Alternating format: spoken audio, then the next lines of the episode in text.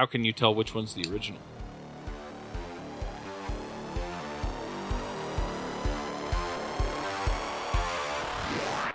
This episode is sponsored by Frontend Masters. Engineers have watched over two million hours of Frontend Masters videos to upgrade their skills in the latest best practices in front-end development and Node.js. Popular video courses of theirs include courses on advanced JavaScript, Angular two, React, A P I design with Node, and functional and asynchronous JavaScript. Many of their teachers have even been guests on JavaScript Jabber. Check them out at frontend masters dot com. Hey everybody, and welcome to episode two thirty-eight of the JavaScript Jabber Show. This week on our panel we have Jamison Dance. Hello friends. Amy Knight. Hello. A J O'Neill. Yo, yo, yo, coming at you live, like always. I'm Charles Max Wood from dev chat dot t v, and this week we have a special guest, and that's Bob, did you say it was Zeidman? Zeidman, yeah. Hello everybody out there. Do you want to introduce yourself really quickly? Sure, sure. So I'm Bob Zeidman. Uh, I... Uh, One of the main things I do is I do consulting, engineering consulting. I'm an engineer. Engineering consulting on intellectual property litigation. So patents, copyrights, trade secrets. When there's a fight going on between two companies, they'll hire my team and myself to take stuff apart, reverse engineer it, write it up, compare it to patents, copyrights, determine whether trade secrets exist, and decide who is infringing on whom, or who stole somebody else's code. I've also developed some specialized tools to help with that analysis. And uh, I also have a another company that uh, does automatic software generation for embedded systems, particularly the Internet of Things. And the big focus there these days has been security, uh, especially after the attack that occurred uh, last week, I think it was, or a week ago Friday, where a whole bunch of systems came down and uh the understanding is that a virus, a bot, got into a bunch of IoT devices and then started doing a DDoS attack on uh, one of the uh, web hostings, I guess the, the D N S server, a big D N S server. So anyway, that's a summary of some of the stuff I do. So are you an attorney or do you work with attorneys? Yeah, it's funny. Every It's always the second question I get. In fact, it's good you ask because some people just assume I'm an attorney, but I know I probably know more attorneys than anyone ever should, but I'm an engineer, but I've written about intellectual property. I actually, I think I can honestly say that I know more about software intellectual property than the vast majority of attorneys do. So the thing that I find really interesting is that there's all this uh, information out there about forensics and, you know, tracking, tracking down all of, uh, you know, all of the things you talked about doing. Uh, I'm curious, is it, I don't know, it seems like it would be a little bit hard to figure out who's doing what on the internet or who's doing what in software? So, yes and no. It's what frustrated me when I first started doing this kind of work is companies would sue each other about copying. And literally one of the first cases I was involved with, they had two professors from the University of Stockholm. One was a computer science depart was a computer science professor, and the other was the computer science department head. And they basically each wrote a report that said, I looked over the code and I have thirty years experience and this looks like it was copied to me because nobody would write it this way if it wasn't copied. And then the other expert would say, uh, well, I've got forty years experience and it doesn't look copied. And the judge and the jury would have to say, well, which guy, which of these guys seems smarter to me? And what I did is I actually created tools. I created a measure of software correlation, and I wrote about it. And I created a tool. Uh, it, it actually came out of some work I was doing on the side. This was never meant to be a company or a product, but it just caught on. But it was a way of measuring software. And you still need a human to review the results. But what you can do is you can focus on the stuff that looks like it might have been copied, and then a human can look at it and determine if it really was copied or not. Interesting. So how can you tell if something's been copied? So it's a good question because what I told you right now is really just part of the equation. I actually offer training online, and people get confused. And I wrote an article just earlier this year about it. So what you should do is you should You run the tools, and the tools will say, here's a bunch of stuff that looks copied. But then you really need to have some human judgment. And the, and the human judgment involves what are the chances that these two sections of code uh, just happen to be the same? And So, for example, I had a colleague of mine, very smart guy, took the training. And after he spent forty hours on the final exam, and he finally came to me. And it, it's not supposed to be that, not supposed to take that much time. But he said, I just can't determine who copied from whom. And I said, okay, look at these. You see these four lines of code in both programs? And he said, yeah.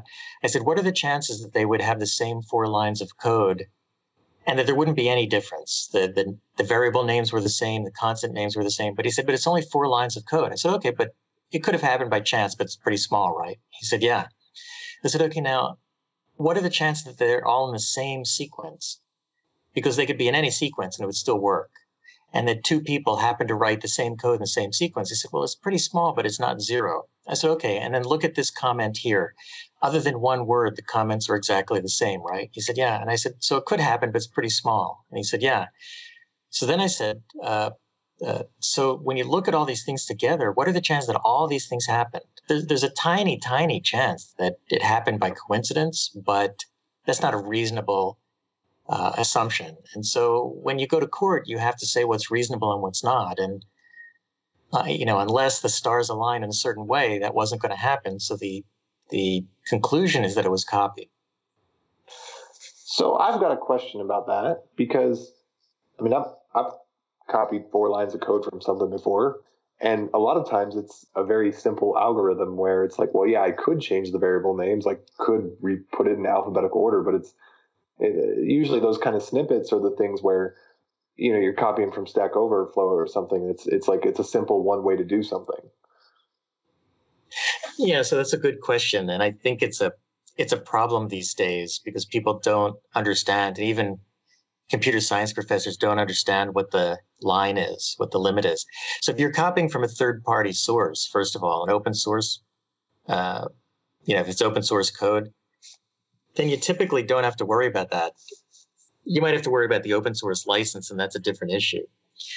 And and if both parties copied from the same open source code or third-party code, we actually have ways of eliminating that. And so we say that's not copied in the sense that it's not it's not illegal copying. Again, there might be license issues that whether that whether you were allowed to copy that code or whether you have to make the whole source code public. But part of the problem is, let's say you work for a company and then you go start your own company. This is pretty common. And you decide, you know, I wrote this little sorting algorithm that nobody cares about, but I wrote it at my last company and it's only ten lines of code, so I'm going to copy it. The problem is that's not technically legal. What is legal is if you say, oh, I remember, well, there's other issues, but let's say from copyright law, you can say, I remember that I had this great sorting routine, and so I'll just rewrite it. It's only ten lines of code. It's really worth it to rewrite it from scratch. Um, now, copyright is only copyright infringement is only copyright infringement if it's substantial. But the problem with software is that almost anything is considered substantial because it performs a function. You know, if you're talking about a novel, like uh, you want to borrow a line from Romeo, let's say from Hamlet. If you if you borrow the line, he walked into the room, nobody's going to care. That nobody reads Hamlet because it has the line, he walked into a room. But if you copy to be or not to be, that is the question. Well, then then Shakespeare could sue you because that's substantial. The problem is, and recognizable. Thank goodness he's dead. Yeah. And so the thing is with software, since it all represents a function, it's easy to show that you were doing something substantial because instead of taking a month to write it, you only took a day by copying it. Uh, and you didn't have to debug it. You didn't have to integrate it with the rest of the code. So, you know, people, it becomes a gray area that I recommend not, not taking the chance. Yeah, but what about, so I, I almost became an attorney, you know, one of those uh, poor people that hate their jobs. Um, I, anyway, um... And I was looking into going into uh, intellectual property and, and patent law. And one of the other areas is trade secrets. So what if that ten-line sorting algorithm is kind of the secret sauce of your previous employer? Isn't that also protected? Yeah, actually, that's a great question because I hesitated when I was saying, uh, when I was explaining, and then I specifically said copyright. So that that Well, the thing is, anything can be a trade secret. I mean, almost anything. And, and any company can declare almost anything as a trade secret. Doesn't mean it is, but I've seen lots of companies claim really weird stuff as trade secrets. So if you if you rewrote the sorting algorithm from scratch, but the previous company could sue you and say, that's our trade secret. But the nice thing is, the good thing for you is they have to show that, one, they tried to keep it secret. So they never told anybody about it. They they didn't publish it anywhere. They didn't share it with any customers. They have to show that it's, and they also have to show it's valuable. And that's the harder part to do. They would have to show that people bought their program because of the sorting routine. Now, if they go to court, that's really hard to show for something like a sorting routine, unless it's a sorting program. Let's say they sell a, a library. What's that? Or if you're Oracle. Right. Okay. So uh, I, for full disclosure, I worked for Oracle in the Oracle Google case. Um, just to let you know. Oh, but, the bad guys. and... Uh, But with a trade secret, the good part for you is that they have, it's their burden to show that they kept it secret and that it was valuable to them. So it's, it would, for most, for most companies, it'd be hard to show that a sorting algorithm, people bought their program because it had a great sorting algorithm. So you'd be in the clear, but that doesn't mean they wouldn't sue you. That's the problem, is that when you do stuff like this, you could get sued and then you've got to fight it.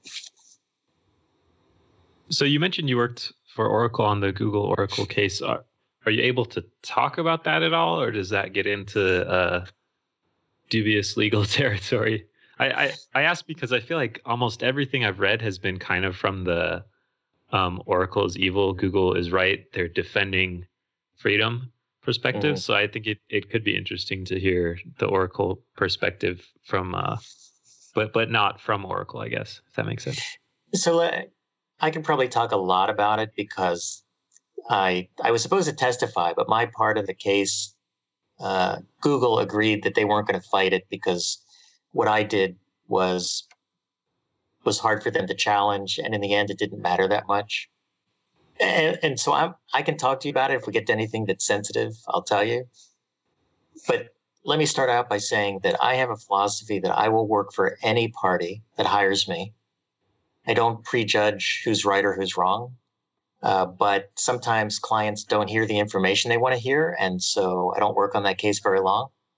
Uh, so given that, that didn't happen with Oracle. I have some strong feelings about Oracle. I actually think that Oracle was in the right, and I can tell you some of can, why. Can you can you give true. us a summary for what just? I know this is a very complex issue. But some people might be like, Google Oracle, what is he even talking about? Sure. So you know that Oracle bought Sun. Sun invented Java, and Sun licensed Java libraries. So the, the Java language is free, but if you're using the libraries for commercial purposes, then you had to pay a license fee. If you're using it for non-commercial purposes, it was free, and the language is free. So people sometimes confuse the language. It, the lines get really blurry. Even when I was brought onto the case, there were all these discussions about what's the library, what's the language. That was part of the controversy too. But if you use the libraries, you have to pay for them. So like the standard libraries, like file, I O type of stuff? You know, I think, so I'm going to tell you what I recall. There were some libraries that ended up not being an issue because they were free. So File dot I O, I think, might have been free, but some of the others were not free. And okay, that makes sense. Yeah. So I think things that were absolutely necessary to write a simple program were generally free. Generally, I don't want to, I'm not one hundred percent certain, but more complicated functions like sorting routines were not free. And Google knew that they were not free. And at trial, there was a lot of emails that came up that basically people at Google said, Google tried to negotiate a license with Sun, and they couldn't reach an agreement where Google would pay Sun for the libraries in order to create Android. So they wanted to create Android, and they wanted to use the Java libraries. So they couldn't reach an agreement. And there were emails from high-level executives at Google that said, well, we can't do it without a license. And other people said, let's do it anyway. And people were saying, no, we can't do that. Other people said, yeah, we can. And so they decided to do it. Uh, so that's one of the things you don't hear so much. So at Google, at least a number of people knew they were doing something they weren't supposed to, and they had tried to do it the right way. So what they did is they created their own libraries, and they wrote, they kept all the A P Is. So people talk about the A P Is because what happened was they rewrote the code that implemented the A P I. So if you want a sorting algorithm, I don't know, bubble sort, they still called it bubble sort. They they still had the same parameters with the same data types in the same order in a lot of cases, and it returned the same value. But they implemented the code completely differently. In my opinion, the reason they did this, they basically rewrote the code. Why not rewrite the A P Is too? And then there would have been no trouble at all. So the reason they didn't is basically Java was one of the, had one of the largest users, number of users of any programming language in the world. And they didn't want to retrain people to use Android. So the advantage Google got is they leveraged all the years and all the marketing that Sun had done, and Sun was later bought by Oracle, so that people could say, knew exactly how all the A P Is worked and didn't, they didn't have to teach anybody anything new. And in my opinion, that's where the problem was. They they took advantage of the years that Sun had spent educating people. And so when it went to court, you know, here, here's something people don't know. When it went to court the first time, the jury said that A P Is are copyrightable. And by the way, it wasn't just a few A P Is. We're talking about, uh, I think it was eleven thousand A P Is that were identical or virtually identical in both Android and Java. So of those eleven or twelve thousand, the jury actually said it's copyrightable, but maybe Google had a fair use. So the law says that if you can show that it's for the public good, and there's a bunch of criteria about what that means specifically, but if you can show it's for the public good to copy something, then you can copy it, even though it's copyrightable. And typically that applies to like educational purposes. If if you want to teach Java in school, you can copy anything you want as long as you're using it to teach students.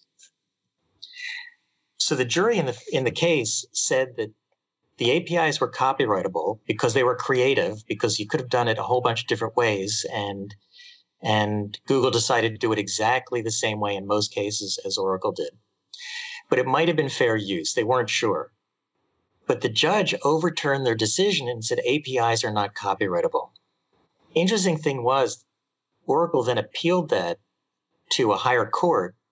And if you read the decision, which is which I'm glad to send you, or you can find it online, the higher court, which I think I believe was a panel of three judges, if I'm not mistaken, they came down on the first judge really hard. And they said, you basically got everything wrong about copyright. So they said there might be a fair use, but there's no question at all that the law specifically says that lines of code are copying and are copyrightable. A P Is are lines of code, which means unless it's fair use, you're not allowed to copy it. So everybody's okay so far. Following? Any questions at this point? Well, I I, I, I have some opinions about that, but it, it's like, okay, so let's say that I create a function that has a signature of three items, and I rename them from I, N, and X to J, M, and Y. So it's so here's the question. If you actually did rename them, then yeah, it's copying. If you thought of it on your own and you came up with different names, then it's not copying. And so I've written I've written a textbook about this stuff, and I've defined something you've probably heard of called a clean room. So a clean room makes sure that if something looks similar, it's it's Not, it wasn't copied, it just looks similar. And if Google really had wanted to avoid this question altogether, they could have set up a clean room where they redeveloped everything on their own. Well, it was agreed between the two parties that they re, that they redeveloped all the, what they called implementing code, all the code underneath the A P Is, but it was, Google admitted that we just copied the A P Is. They said, we copied them because we want people to use them, and we think that's okay. So basically, it's not like they came up with the same kind of thing. They specifically said we copied them. So it went back to the first judge for a new case, for a new trial. And the second trial was not whether it was copyrightable, but whether it was fair use. And here's the problem I have with, with Google's argument here. They basically said, so many people are using this that it's for the public good that they continue to use it. That we've got millions of people developing for Android. And therefore, what we did was an advantage to the public. To me, that's the equivalent of saying, I stole your television, but I set it up in the neighborhood so everybody could watch it, so it's not theft. And but they won on that argument. And it's undergoing appeal, but I've read at least one law professor's paper, and he said fair use is such a gray area that it's really hard to overturn any fair use arguments. So most likely Google is going to have won this on their fair use argument. Let's pause for a moment to talk about our sponsor, Torus. Torus is a new tool for managing and securing the secret information that allows your app to run. You know the stuff, passwords, A P I keys, database credentials, all the stuff that gives access to the private stuff that you don't want anybody to touch except for your application in specific ways. Torus provides a convenient way to store all this information in the cloud, and they can't access it because it's encrypted with material derived from your password, which is never transmitted to their server. So it's secured from them, from everybody else, but accessible to you. This means only the servers, development machines, and applications you've allowed can access the information. So make secrets management headaches a thing of the past, and check out Torus today. You can find them at devchat.tv slash Torus. That's devchat.tv slash T O R U S. So that's so, Google and Oracle. And I think it's really interesting, you know, the, the nuances here. Am I likely to run into a scenario like this? I mean, not exactly like this, but where I may take somebody's code and, you know, they, they may have an issue with me copying their A P I or something like that. So I think, I think potentially it could, but if you're making under ten billion dollars a year, probably, uh, you know, Oracle's not going to care. Uh, part of it, though, again, is I think if you look at why Google didn't change the things that they copied, that they admitted to copying. They didn't change it because they wanted to leverage what Sun had been doing for years. And I think that's the big issue. If you copy an A P I but change it around, then uh, I think it's harder for anybody to make an argument that it harmed them or that you were leveraging somebody's efforts. It, technically, it may not be allowable, but probably nobody's going to come after you. And, and if they did, the other thing you've got to think about is damages. In most cases, copying someone's U- A P Is, even if you're, if it's found to be true that you copied them, very few programs are purchased because of their A P Is. But Java is one of the programs that people, that they, that, that Oracle, I think, made a great argument that because Google's, Google said, we want people to know how to use this. They actually, there was an email that came out that said, we don't, we can't afford to take the time to train everybody in new A P Is. We've got to use something that everybody knows already. And in my opinion, that should have really turned the case against Google. That one email should have done it, but it didn't. So, this, oh, go ahead. I just don't know if that makes sense. I mean, the thing is, it's the, it was the economic value. Most of the time, if you copy A P Is, there's not a whole lot of economic value in it. Uh, so from a practical point of view, you might be doing something wrong. It might be, you might be able to call it fair use. My advice is, is don't copy. You, you know, you can look at an A P I. Actually, copyright law says, it's very clear that you can reverse engineer things. You can study them. You can learn how they work. You can learn what their efficiencies are and why they work. That's the whole point. You just can't copy it. So if you set up a clean room, which isn't that difficult, you can have one person study something, write up everything about it, and then hand it through an uninterested, unbiased third party to hand it to another developer and say, uh, here, develop this on your own. And they won't, the second developer won't know what the code originally looked like if it's done correctly, but they'll know exactly why it worked, what its advantages were, what the optimizations were. Uh, and that's perfectly legal. And Google could have done that. It's not like they didn't have the money to set up a clean room. That, uh, I don't know. That sounds like something out of a Kafka novel, that that's like the solution to this problem.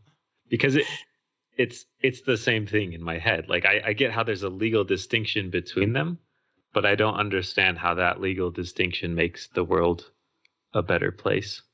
Um, so in, in my opinion, what it does is there was the, there was a case years ago called, uh, well, there was uh, Nintendo v. Atari was a big case.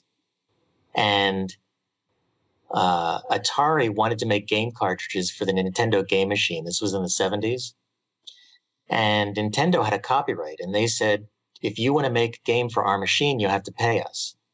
And so they had a really tight control, and they didn't allow the freedom of expression for people to make their own games. And Atari reverse engineered Nintendo's game console, figured out what the interface was like, and then gave that to some programmers and said, here, make a cartridge that uses this interface. And that was perfectly legal because they didn't copy anything. The problem was, but let me, before, before anybody says anything, Atari made some really stupid mistakes. If they had stopped there, they would have been okay. And the whole point was the judge said, we want to encourage people to copy, but we want them to do it in a way that they're they're copying ideas, not actual code. And they said, we want people to learn from other people's ideas, but we won't, don't want to, them to literally copy what they've done.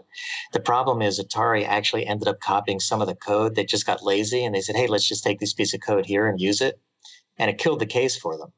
Plus, they did some other things that were just kind of gray that the judge didn't like, so ruled against Atari. But the whole idea of copying ideas and concepts uh, is okay.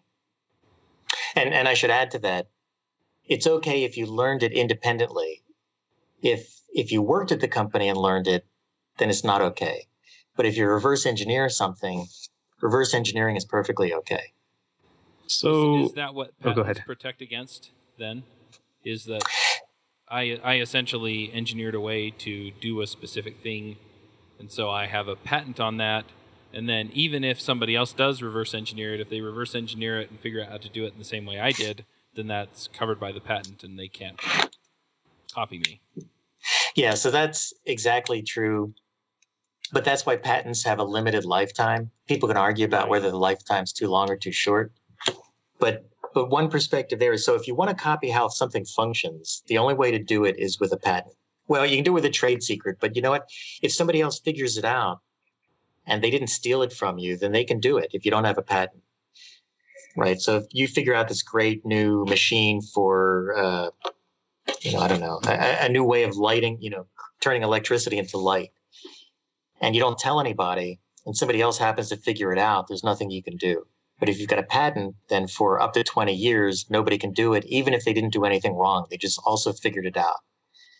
Now, one thing that people don't think about is before we had patents, uh, when people invented something, they would keep it absolutely secret. They'd fight over it. If it was important enough, there'd be wars over great inventions. And then as soon as the inventors died, nobody knew how to create it anymore.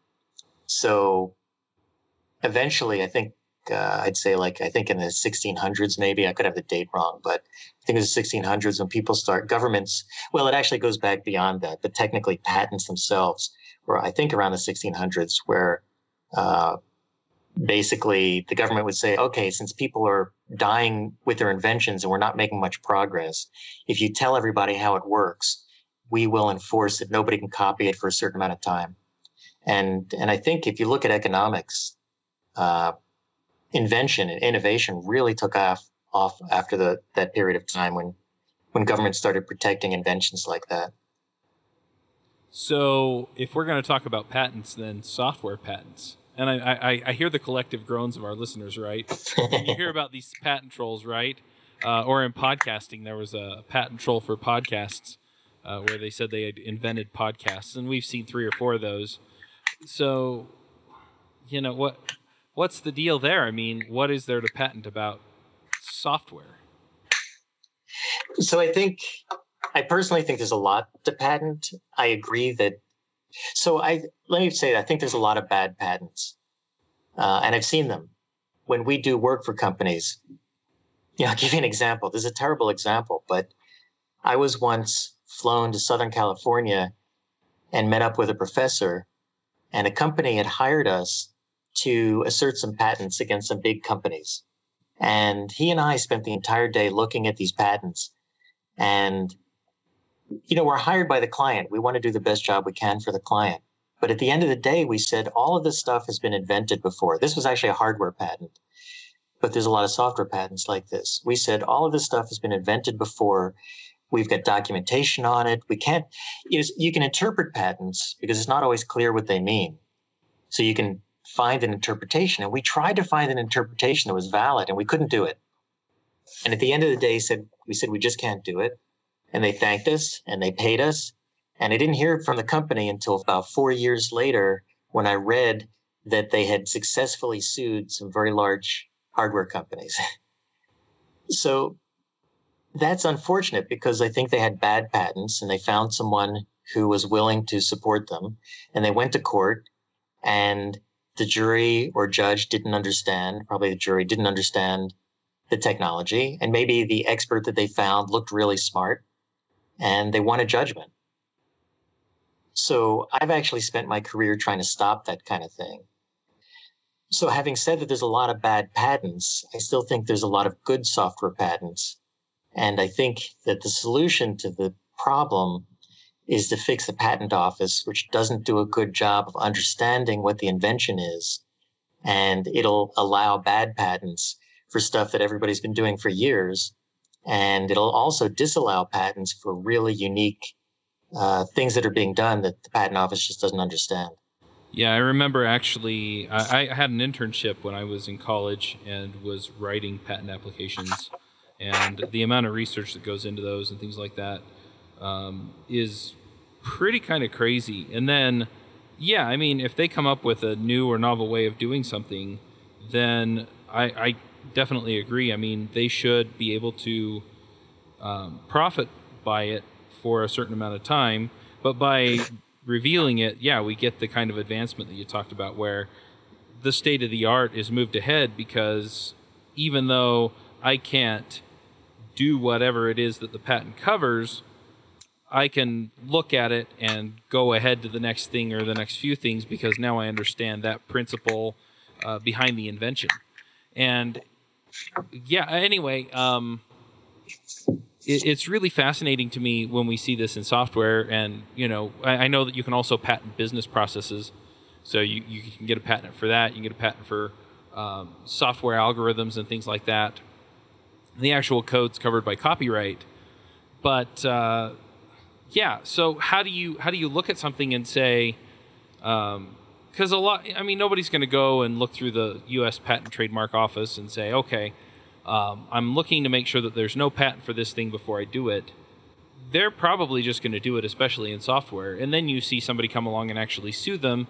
And in some cases, as you said, the patent's, you know, solid, and the, the, the case is solid, and sometimes the patent's not solid. But but how do you look at that case and go, okay, um, you know, this this is wrong and I'm going to stand up to it? Or how do some of these companies actually decide, you know what, this isn't a good patent, but we don't actually have the resources to fight it? Yeah, I, I think it's a good question. I don't I don't exactly have a solution for it. I do know that somebody bringing a case. Oh, so so so the term patent troll is is thrown out a lot, and and I have a story I can tell at some point about that. But part of the problem with that is that it's used to it's applied to any company that has patents that that somebody doesn't like. And so all these companies get mixed together. Some companies do bad stuff with their patents. The, the companies I really don't like, although I think the solution is simple, the companies that, like, for example, the, okay, I, I don't want to say the podcast necessarily, haven't looked into it, but it's the kind of thing where a company goes and says and sues thousands of people for one thousand dollars each, saying you're infringing on our patent. That's just a way of intimidating people into paying. And I think everyone I know agrees that that's bad and should be stopped. Yeah. So the companies that really sue the companies that will, well, companies that try to license patents, they always try to license. The thing is, most big companies don't want to license. They basically say, we're not going to pay you unless you sue us. That's not always the case, but the lawsuits usually start out as a negotiation. So when there's a negotiation between big companies and one's got a patent and maybe it's an N P E, doesn't practice anything, you know, I don't like the term patent troll because it starts out with an assumption that they're doing something bad. Uh, but let's say they, they try to license it. The big company says no. If the patent's no good, most of those companies will stop because it can cost them ten million dollars to sue somebody. And even if it's a great patent, at ten million dollars, you've got a chance of losing, and you lose your ten million dollars. So I think suing someone over patent infringement is not as easy as some people think it is. Um, when you're suing, you know, when you're, you've really got a strong patent. Um, but, but, you know, it's this hard calculation that I don't know what the solution is. You certainly get, the thing is, you get big companies. So let me give you an example. I, I worked years ago, I worked in a very small industry that was probably about a thirty million dollars industry. And the key player in the industry was about a ten million dollars company. And then there were a bunch of like one or two million dollars companies. And the ten million dollars company basically decided to sue everybody for patent infringement because they knew that every, all the smaller companies would buckle.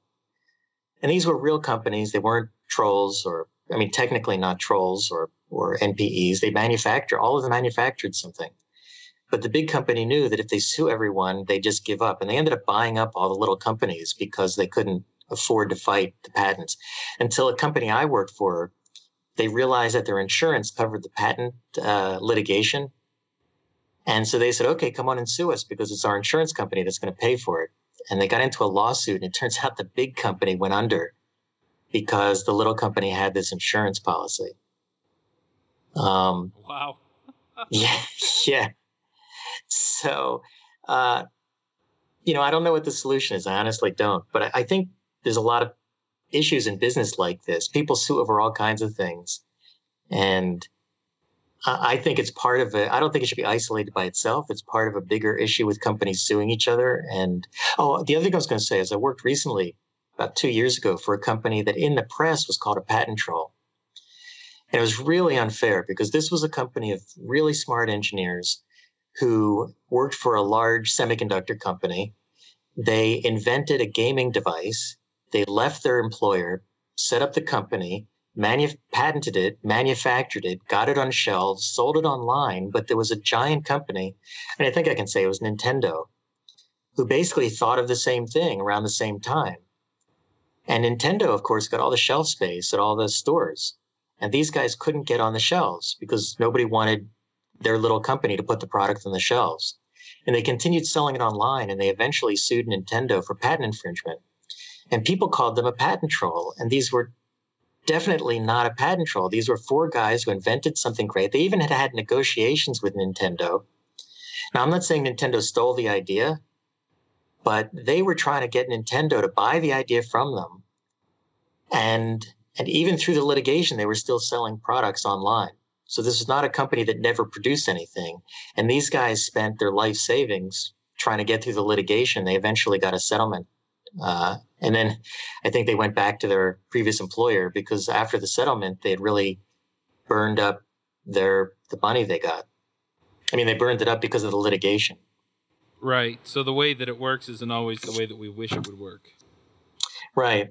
So, so the other thing that happened to me, Year, before I ever got involved in this kind of work, I developed some software that uh, I sold to a medium-sized company.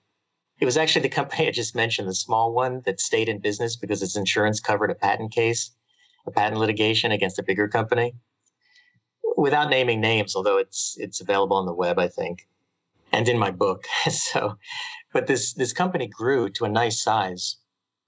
And I used to do a lot of consulting work, designing hardware and software for them. And I came up with this product, and I started selling a software product, and I started selling it to them, and they needed it for one key industry that they were selling their product to. It, it wouldn't work without my software. And they were happy to buy my software. And then they were bought by a much bigger company who wasn't happy to buy my software. And so after a few years, they basically tried to buy my software from me, and we couldn't reach a deal. So they said to me, we're going to make our own version. And friends had convinced me to patent this. I thought the software was not patentable. It seemed obvious. It was something I thought of in a weekend. But it took me months, if not a year, to get this thing working. But I thought of, I said, well, I thought of this in one weekend. How difficult can that be? But again, it took me at least six months to actually implement it. And uh, but friends convinced me to patent it, which I'm very glad I did, because when the big company, when we couldn't reach a deal, they said, we're going to do it ourselves. And I said, but I've got a patent on it. And they said, we don't think your patent's any good. So they started, they dropped my product. My sales went to zero, and they started selling their own product. And I'd been working with them for seven years, so they knew exactly how everything worked. So I went to a lawyer and I said, what do I do? He said, well, we could sue them, but it's going to cost you a one hundred thousand dollars retainer fee just to get started. Plus, we're going to have to buy one of their machines to show that it infringes. And their machines cost a minimum of one million dollars. So there's one point one million dollars just to get started. So I obviously couldn't afford that. So what I did is I, I, I was thinking about what to do when a friend of mine recommended I sell my patents to an N P E, a quote-unquote patent troll. And I talked to them, and they bought my patents, and they had enough money to go after the big company, and I didn't. And so I didn't see them as a patent troll, but I saw them as a patent white knight. Here was a big company that basically knew I couldn't go after them. So they knew they could copy my software without any, uh, they thought they could do it without any damage. But when I sold my patents, I think things changed for them. That is really, really interesting. I, I should add, too, when I first developed the software and I went to them, I'd been working with them on projects on and off for years, and I had a really good relationship. And I said, hey, because they came to me and said, we need a solution. And I said, wow, that happens to be a solution I've been working on. And I gave them a demo in my house, in my bedroom. I set up a little network, and I set up my software, and I showed them how it would work. And they basically said, oh, we're working on the same thing, and we should have ours done in a few months. And I, so, I told them, I said, you could buy the rights to the, everything I've got right here really cheap, because to me it was like extra money on the side. And they didn't want to buy it because they were so certain they were going to have the same thing in a few months. And a year later, they called me and said they hadn't been able to get their version working, so they'd like to buy mine. And and that's one thing I hadn't, that, that was what convinced me to patent it, because I realized that in a year they hadn't gotten theirs working, and so it must be more valuable than I really thought. Let's take a break from this episode and really quickly talk about finding a job. You know, searching for a job can feel stressful, scary, and time-consuming. Pushy recruiters try to sell you on roles you don't actually want, and the job boards make you feel like you're throwing your resume into a black hole, never to be seen again. And sometimes you go all the way through an interview process just to find out that at the very end that the salary offer or company culture doesn't match what you're looking for. Well, there's a solution. Hired dot com is the world's most intelligent talent pr- matching platform for full-time and contract opportunities. They make the job search faster, focused, and stress-free. Instead of endlessly applying to companies and hoping for the best, Hired puts you in control of how and when you connect with compelling opportunities. And after completing one simple application, top employers apply to you. And the best part is, is that you get money. That's right. They pay you if you get a job through them. Listeners to this show can earn double their normal hiring bonus by signing up with the show's link. That's right. You get two thousand dollars instead of one thousand dollars. So go sign up at hired.com slash JavaScript Jabber. I kind of want to change uh, directions a little bit. Um, I, I think I think the stories are really interesting and kind of illustrates to people, you know, maybe you should think about patenting or otherwise protecting your software. But I think a lot of places that people really worry about their code and intellectual property and things like that are in the cases where they're doing open source work. And mm-hmm. a lot of people use various licenses for different things. Um, but how do you know whether or not something, because even open source, the, the code is copyrighted. So how do you know whether or not you can actually use something and what the restrictions are there? So that's a good point. In fact, some people don't realize that open source works only because of the copyright laws. Uh, so it is copyrighted, and then anyone can decide to give it to, to give away any of the rights under whatever conditions they think are reasonable. But, you know, there are companies that will examine code to make sure you've met all the requirements, but there's a lot of requirements, and, you know, the G N U licenses, the G P Ls get pretty complicated, and there's different versions of them. There are companies that can guide you through that, what I can tell you is that I think things are changing a bit. But years ago, I know that every most major companies used open source code without following the license terms, partly because people didn't, you know, well, developers a lot of times would say, hey, I need this code. We'll worry about the license later. And they would just integrate it. And nobody ever talked to the lawyers or talked to the executives or or worried about it. And, and the other thing was, honestly, I think if people thought about it consciously, they said, if the open source community is making zero dollars off of this and they sue us, I don't, I don't know if this was a conscious process, but I know this was somewhere in the process. If the open source community sues us, what's their damages? It's zero because they weren't making money anyway. So, uh, okay, let them sue us. And then they'll spend money on lawyers and then their damages will be zero. But a few years a few years ago, that changed when somebody started putting up money for the lawsuits. And then you can win statutory damages, which means there's a minimum amount of damages you can win without showing any that you've actually been damaged.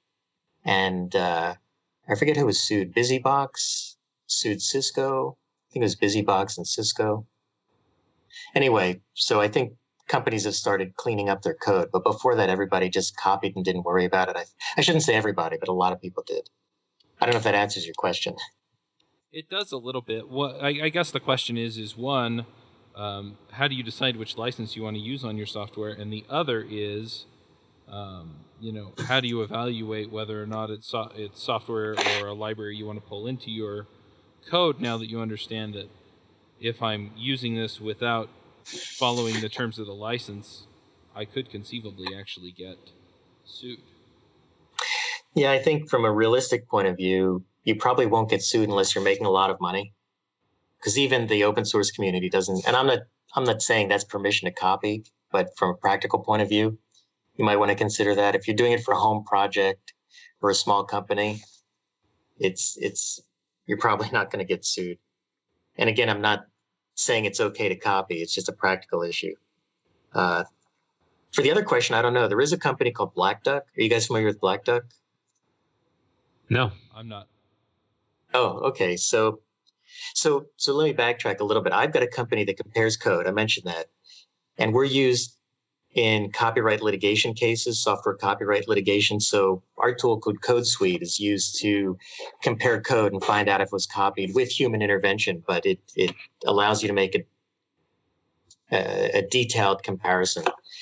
Black Duck has something similar, but to be perfectly honest, and, and I, this is not a, denigrating them in any way, their tool does not do as exhaustive a job as ours does, but it's not intended to. Theirs is a development tool that as you're writing code, it can actually search the internet and find out if you're if you've just cut and pasted open source code. And if it does, it'll it'll pop up a flag that'll tell you what the license requirements are. Or you can take a code base and have Black Duck go through it, and it will tell you what all the license requirements are and where the different code came from. And in that case, at that point, you go to a lawyer who, and these guys are very expensive. They're not in-house lawyers, but the lawyers who handle open source, when I talk to them, is there's, they, they charge a lot, but they will go through and talk to you and make sure that you've met all the license requirements. But it's, it's not an easy process. Did that kind of answer the question? Yeah, I think so. I guess the other question is, is, how do you determine if something was copied? Uh, I mean, you talked a little bit about the structure. I guess the, the, the part of it that I don't get is how can you tell which one's the original? Uh, yeah, I was, I'm glad you mentioned that. I was going to bring that up. So we don't actually, there's no quantitative way. You know, I've been trying to make everything quantitative. This, when you run CodeSuite to compare code, you've got a correlation score of zero to one hundred. And you can use that as a basis. But for determining who copied, it's more like real detective work. And in the training course that, that I give, in the final exam, you've got to show who copied from whom. And there's clues that you get used to over the years, but it's never, it varies from case to case, but I can give you some examples.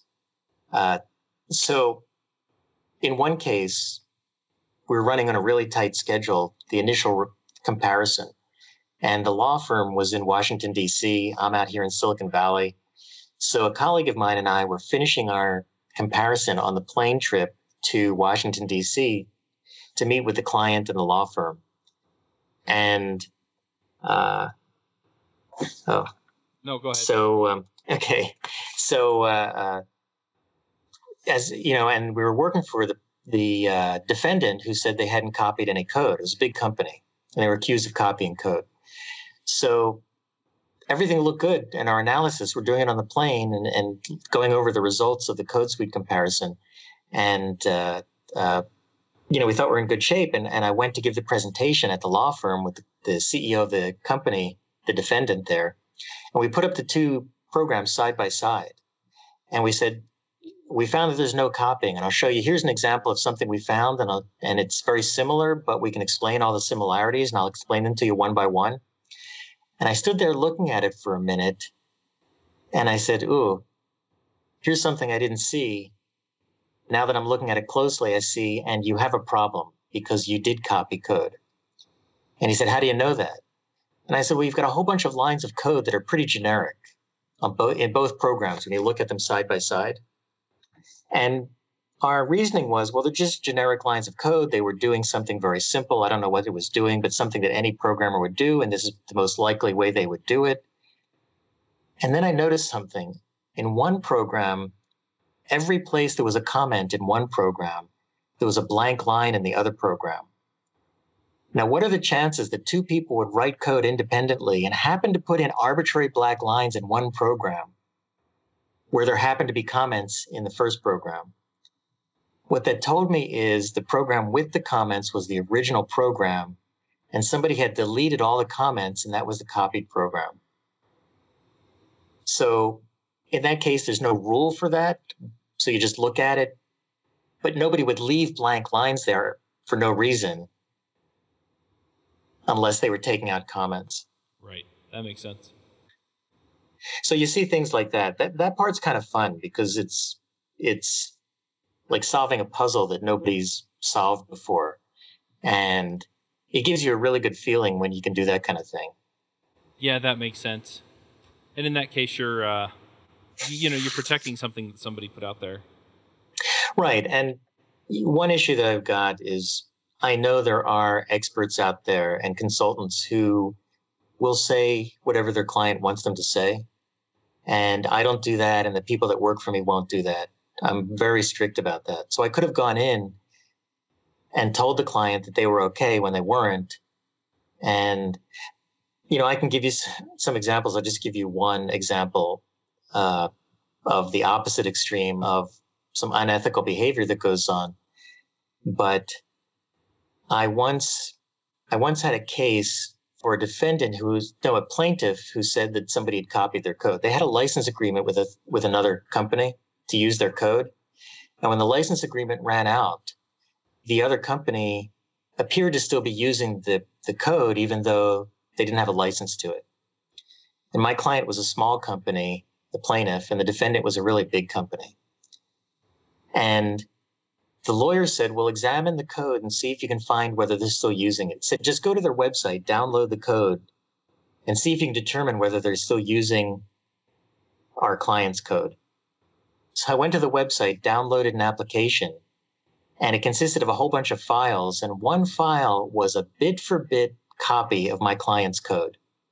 So I went to the attorney and I said, you don't need me to do anything. It, this is the exact code. Here it is. It's being used.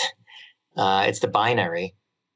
Uh, you know, you've got a slam dunk case. And he said, okay, thank you very much. And something like six months later, he called me up and he said, okay, they have, they filed a report that says they're not using the code. And I, and we have to rebut it. And I said, well, how could they say that? It's bit for bit compatible. It's bit for bit identical. And I read the expert's report.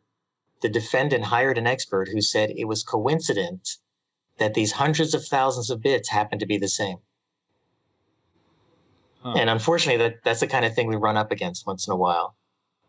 It seems like you can always pay someone money to tell you that you're right. Yeah, it's there's a lot of pressure on experts working on these kind of cases. There's a lot of money at stake. It could be anywhere from a million dollars to a, you know, in the Oracle Google case was eight billion dollars. And you're under a lot of pressure to give the attorneys and the client the answer they want. And I think it takes uh, a lot of determination to not give them the answer they want.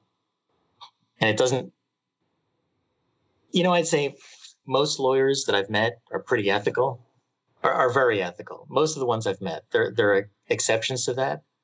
But even being ethical, they will put a lot of pressure on you to say what they want by saying, well, can't you see it this way? Is it possible you're wrong? Maybe you didn't explore, you know, explore this. And a lot of people give into that pressure and just say, yeah, you're right. And it, it's hard to resist. Yeah. One, one thing that you gave to us in the notes that we uh, got from you before the show was you mentioned that uh, Congress and the Supreme Court are changing patent laws. Uh, do you want to talk just briefly about that? We, we only have a few minutes before we have to start wrapping up the show, but I think it's an interesting exploration into, okay, so are patent laws getting better or worse, and why? So, in my opinion, they're getting weaker, which I, some people are okay with. Uh, I'm not. But the best example I can give you is, so Congress passed the America Invents Act, which reformed patent laws. Oh, previously somebody mentioned business method patents. Actually, with the America Invents Act, it made it virtually impossible to get a business method patent. And I'm I'm not so sure that's a bad thing. I, I think business method patents are the kind of thing that nobody's convinced me they're a good idea. They're the kind of thing where you say, uh, hey, if I give you money and you give me ten percent interest and give five percent to a charity and the other five percent goes into an, you know, goes to my friend. And then when my friend gets married, he gives me half of it back. You know, I'm just making something up. I'm going to patent that. And to me, that's not what patents were meant for. And so one possibly good thing about the America Invents Act is it's made those kind of business method patents where just people doing things is is virtually impossible to get anymore. But the worst thing that's happened in recent years is the Supreme Court every few years changes its mind on patents. And even if you think it's going in a good direction, it means that every few years the law changes, cases change. You could be in the middle of a litigation where you think you're going to win your case, whether you're defendant or plaintiff, and suddenly the Supreme Court passes a new law that changes everything, and you have to go reevaluate whether you're going to win your case. And I, I think that kind of... Oh, go ahead. I've read the Constitution. I have an issue with the Supreme Court passing laws at all. Yeah. Well, okay. Yeah, and, and I should say, technically, they're interpreting laws. Um, I, I if I said... Yeah. It's the same thing. Anyway. Yeah, it uh, is. We'll skip the politics and... Uh... okay. Well, it, they've... One thing they've done, and... I think patent attorneys across the board are pretty upset with this, regardless of what you think. Uh, some patent attorneys are okay with it, but the majority of them are upset because there was a decision called Alice v. C L S Bank, or it's called the Alice decision. That was the name of a company. And the Supreme Court basically said software patents are legal, are enforceable. Software can be patented. There's no question that software can be patented. However, anything that consists of a series of steps uh, per, on a computer is not patentable. I, I'm not. I'm not saying it. You know, I'm paraphrasing. Right. But basically, everybody is scratching their head and saying, "What did the Supreme Court mean by that?" It seems like they're saying software is patentable, but software is not patentable, and it's really thrown a monkey wrench. And we have actually federal court judges who are basically saying, I don't know what the Supreme Court meant, so here's what I'm going to do, and they'll have to tell me if I did the right thing. Oh, man. Well, my programs aren't a series of steps. They're actually algorithms. Oh, in that case, you're in. You have no problem. Sorry. I use heuristics, so. Oh, well, heuristics, I don't know. I think you can probably get a patent for that, too. I thought I was just using another name for algorithm. Yeah. All right. Well, we, we got to start wrapping up, um, but this has been really great uh, conversation. Um, we're going to do what we call picks, and uh, they're basically just things that we like that make our lives better, um, and you'll kind of get the gist because I'm going to make everybody else go first. Um, Amy, do you want to start us off with picks? Sure. Yep. I know I've been quiet today. Um, I have one pick. I think I saw this on Hacker News, but I thought it was pretty good. And it goes along with something I picked a couple weeks ago, but it's um, it's like cognitive bias cheat sheet. And uh, I don't know. It's just like something I've been interested in lately and trying to make sure that I don't do this.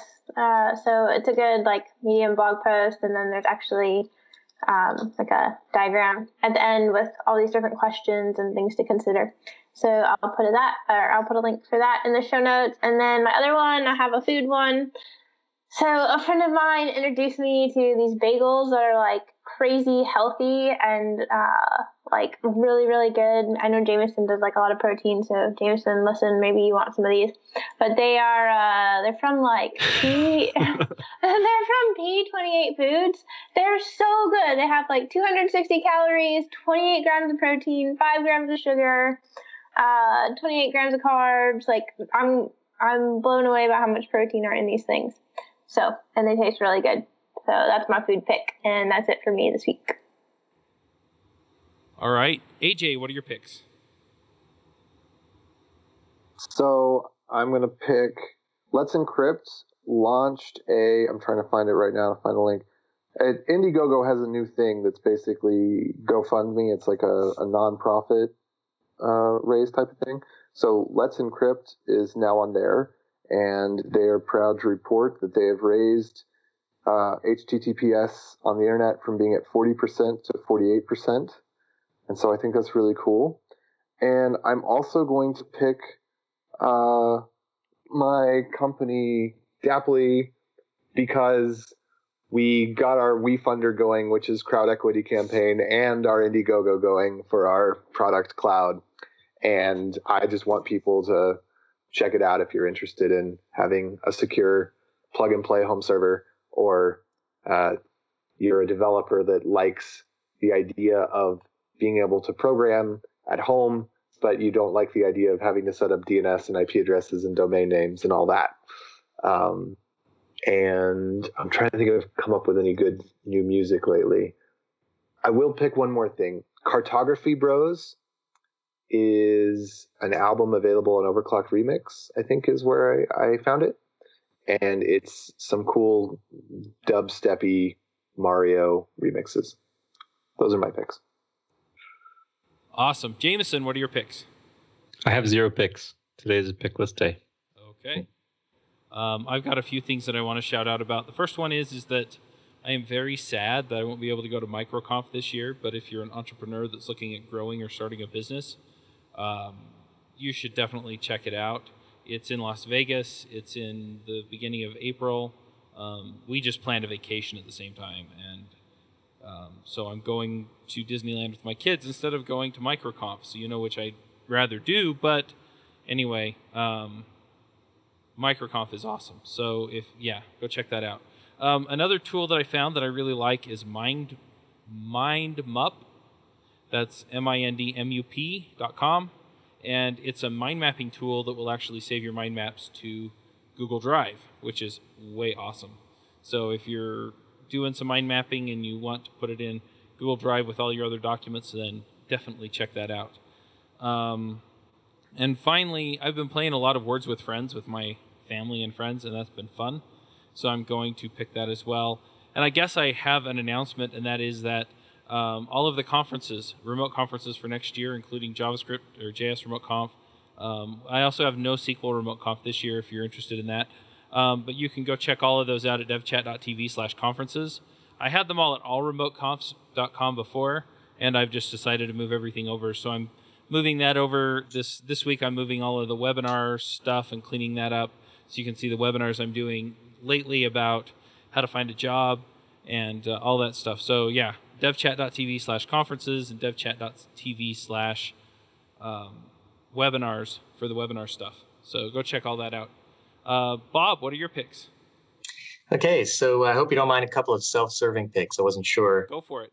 Uh, so one of them is uh, my novels that you can get on Amazon and elsewhere. Uh, Good Intentions, which is about a uh, world in the future, maybe not too distant, where the government takes care of everything for you and everybody's happy and you don't have to think about anything. Uh, the second one is, second novel is Horror Flick, uh, which is about a movie that's so bad that people die watching it. And then that's actually my, that counts my first pick, I hope. And then my second pick is my Silicon Valley napkin. So in the eighties, I invented this novelty item. All you need to do, you've heard of companies getting started on the back of a napkin. These napkins have it all planned out for you. So you just have to check a few boxes, and then you become a Silicon Valley multimillionaire overnight. And you can buy them online, or you can visit them at the Computer History Museum in Mountain View, California, see them on display, the originals, and buy your own at the gift shop there. And uh, thank you very much for having me, by the way. It's uh, I really had a good time, and I hope uh, hope everybody thought so too. Yeah, this was great. I really loved it. Thanks for coming. So, yeah, thanks for coming. Yeah, it was great being here. All right, well, we'll go ahead and wrap this up, and we'll catch everyone next week. Bye. Hey, bye-bye. Adios.